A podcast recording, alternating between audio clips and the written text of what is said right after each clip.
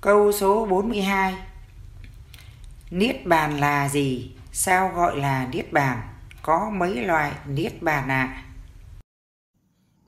Niết bàn là thanh tịnh. Niết bàn thanh tịnh này có hai loại. Loại thứ nhất gọi là niết bàn vĩnh trường mà trong đạo Phật Thiền Tông gọi là niết bàn bảo sở, tức bảo hộ bằng điện từ quang bên Phật giới. Điện từ có một cực là sáng thôi, nên không có sức hút vật lý âm dương.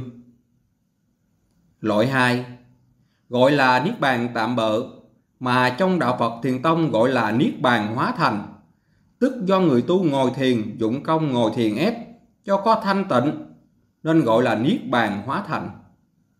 Vì vậy, Đức Phật dạy niết bàn hóa thành như sau: Người tu giải thoát ngồi thiền khi được thanh tịnh khoe liền các nơi, tưởng rằng ta đắc thánh rồi, nào ngờ ma nhập thành người hiển linh. Tu Phật phải hiểu hiển linh là của ma đó người tin cúng tiền. Tu thiền sợ nhất linh thiên, linh thiên là có quỷ liền nhập ta.